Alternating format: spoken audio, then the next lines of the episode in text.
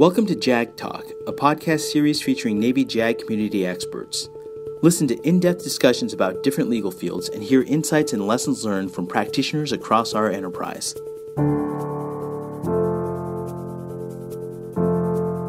Chapter 8 Reflections on the First Tour Judge Advocate Experience.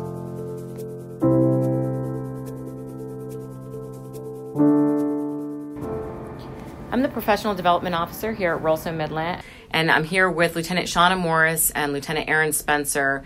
And today we're going to be talking about uh, graduating from the FTJA program um, and going into that second tour as an overseas assignment. Uh, Lieutenant Morris, will you tell us a little bit about yourself and, and your background? Sure. Um, I went to the same ODS NJS class as um, Lieutenant Spencer. We uh, came here together, both in legal assistance for our first rotation. Um, I went to trial, he went to defense, and we met up again in command services, um, although different commands. And uh, and now we're we're back in our respective litigation uh, tracks and getting ready to move on.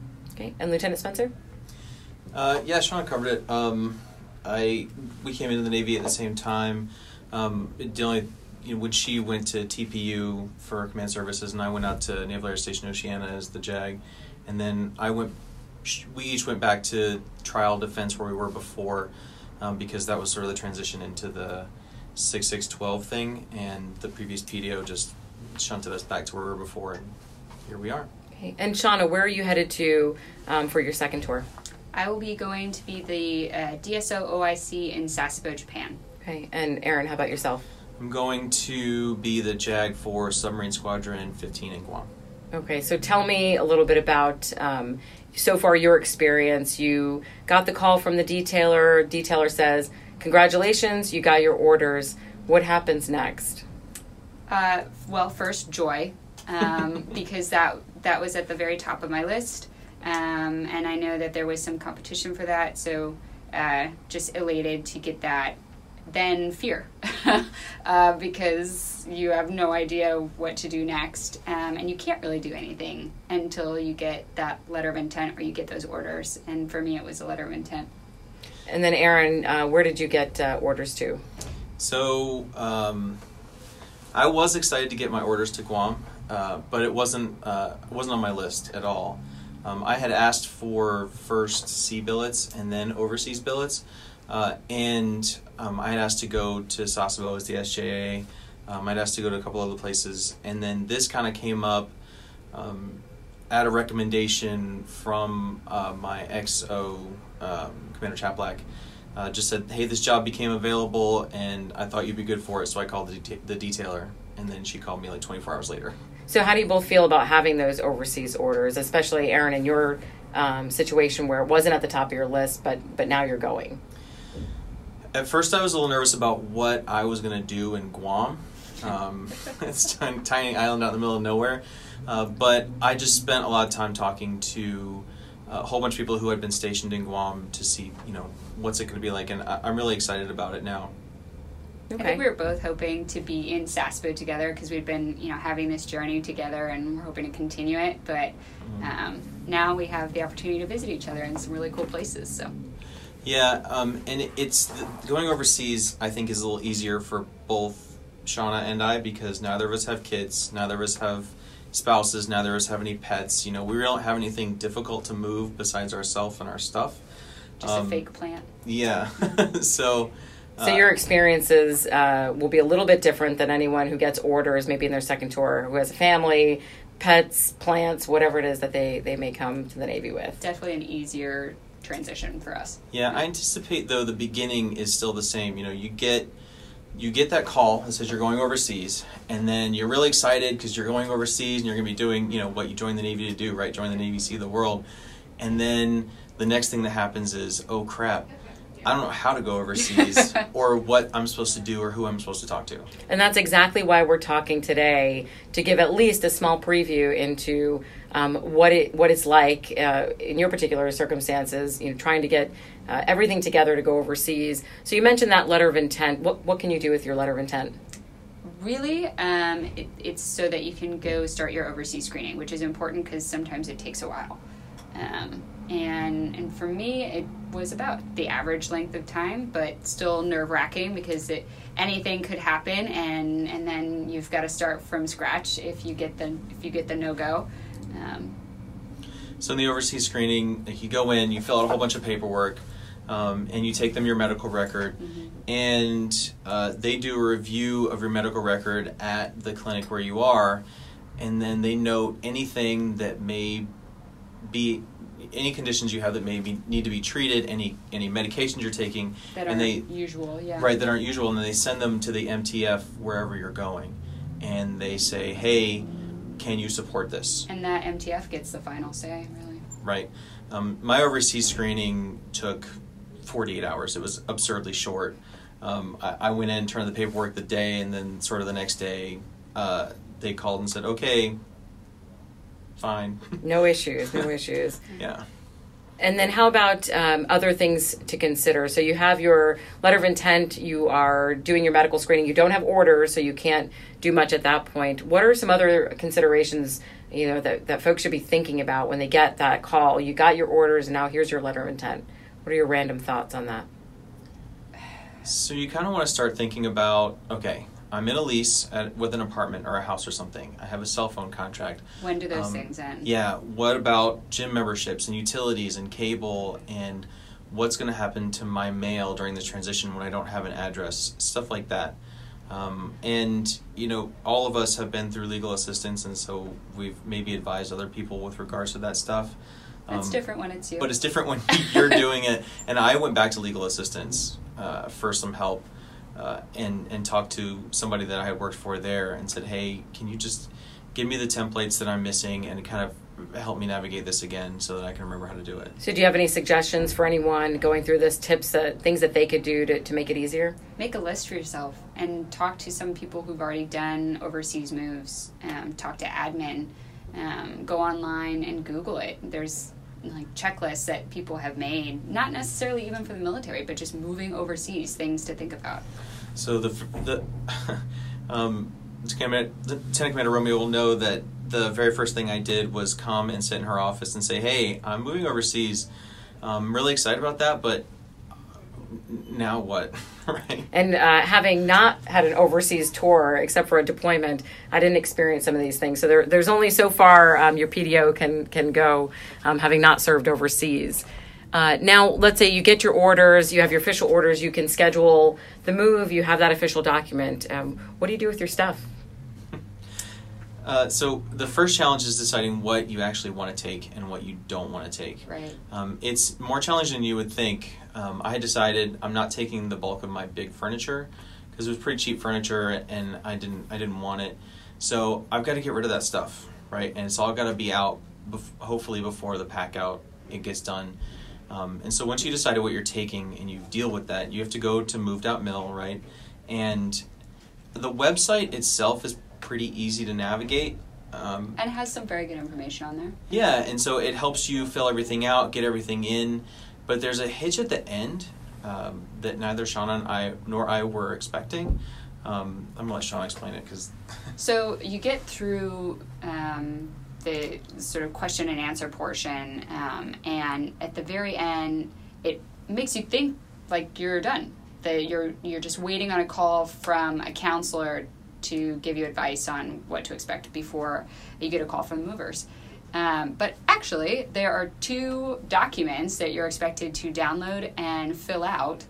Um, well, not fill Prior- out, but sign, right? Like it generates them and it makes you think that you're done, right? It makes you think that okay, you've been counseled. But it's a PDF document that you physically have to sign. sign Yeah. and send it back to them before they will schedule you a time Yes. to talk to a counselor. Yeah. They're very crusty if you call them without having uploaded those documents. You wouldn't be the first to fail at that evolution.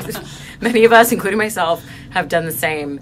Um, now, what about a car? You both have cars here in, in Norfolk, Virginia. So, what do you do with those? So I can take my car to Japan if I want to, um, but there is a cost involved um, that I didn't realize at first. Um, Japan has about uh, emissions testing and insurance and that sort of thing, so it would cost me about five grand um, once I get my car over there in order to drive it while I'm there.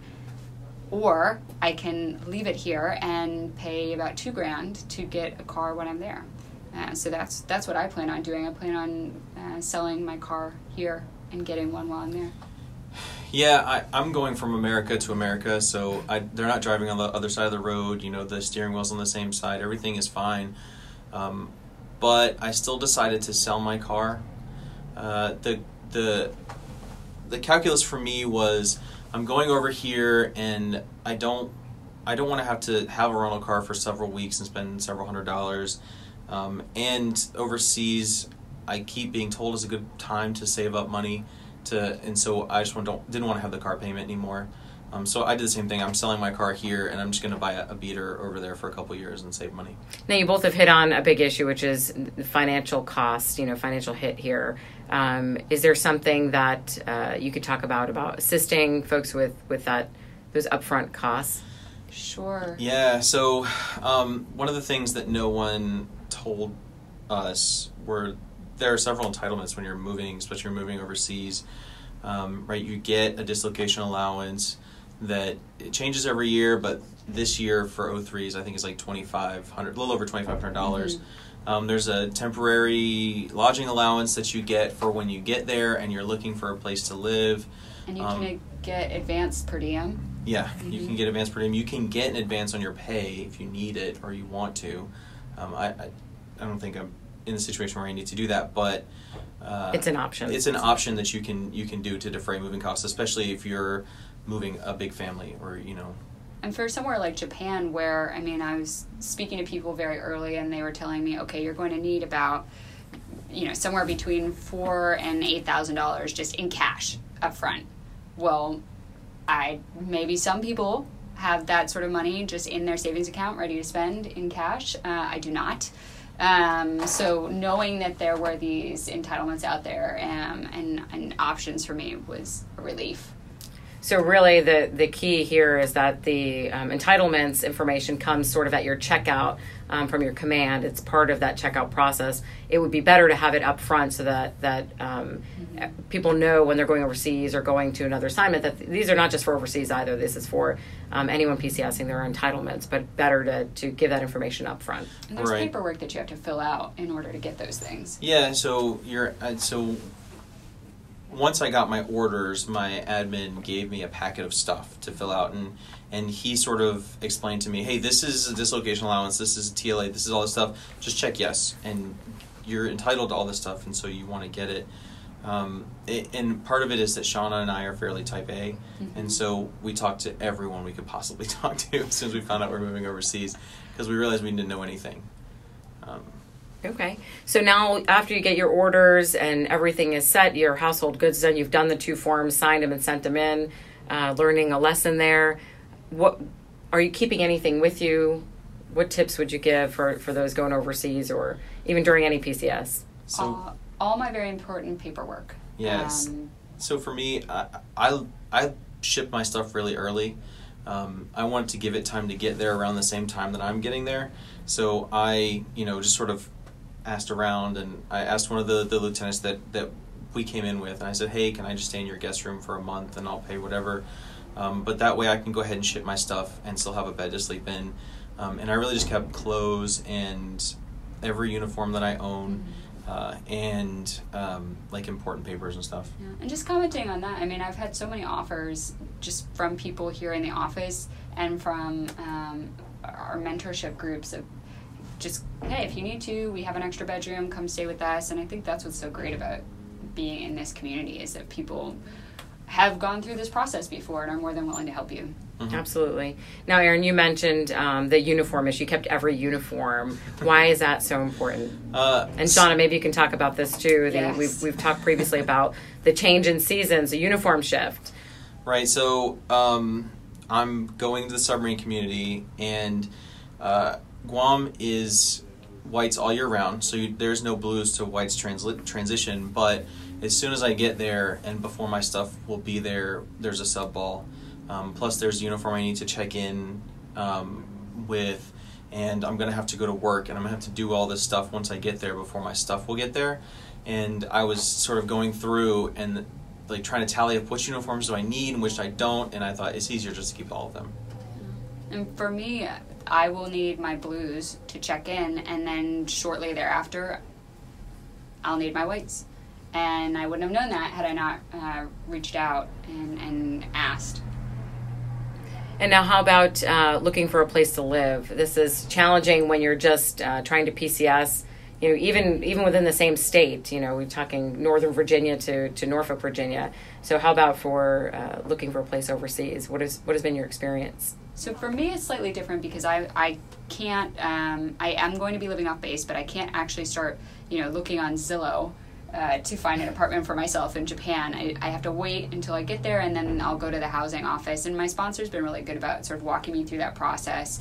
Um, and uh, once I get there, I'll be able to figure out where I'm going to live. But I know it's different for you. Yeah, so in Guam, again, because it's America, um, there was no real restriction. I just uh, contacted someone I know that already lives there, and she put me in touch with a realtor, and they've been sending me um, listings, and we've been narrowing it down. And then once I get there, we're going to go around and find a place. Okay. So in the end, where do you go for answers? What what did you experience, or what would you recommend now that you have actually gone through that process of prepping for an, an overseas assignment? Start with admin, um, and then go back to admin again and again uh, because they will tell you something and you'll nod your head, uh, and then ten minutes later you'll you wonder, okay, what actually is, for example, NAVPTO? What is that? right, that? yeah. So y- things keep coming. You just keep getting. So first you get this letter of intent, and you're like, okay, well, what do I do with that? And then you get orders, and then you're like, okay, so now there's a whole range of things I need to start doing, and I don't know what those are. And then sometime later you get this port call in your email, and you're like, hmm, I don't know what that is. Uh, and that's that's how you get your actual travel. Um, you know, you take that port call, you call SATO, and you give them the control number. They ask you some questions about when you want to leave, and then they just book your travel while you're there on the phone, and then you email them your orders and your um, your port call, And then you have a flight. And then you have a flight, and I didn't know until I got this port call. Oh crap! I mean, how? um, so many of the answers that I've gotten have been from people um, in the command who have been overseas before and uh, remember what it was like, or just coming to talk to PDO. Um, just using the wealth of information that's present, but you you have to let people know that you that you need help. Yeah, I think the important thing is there's no one source. You just talk to as many people as you can.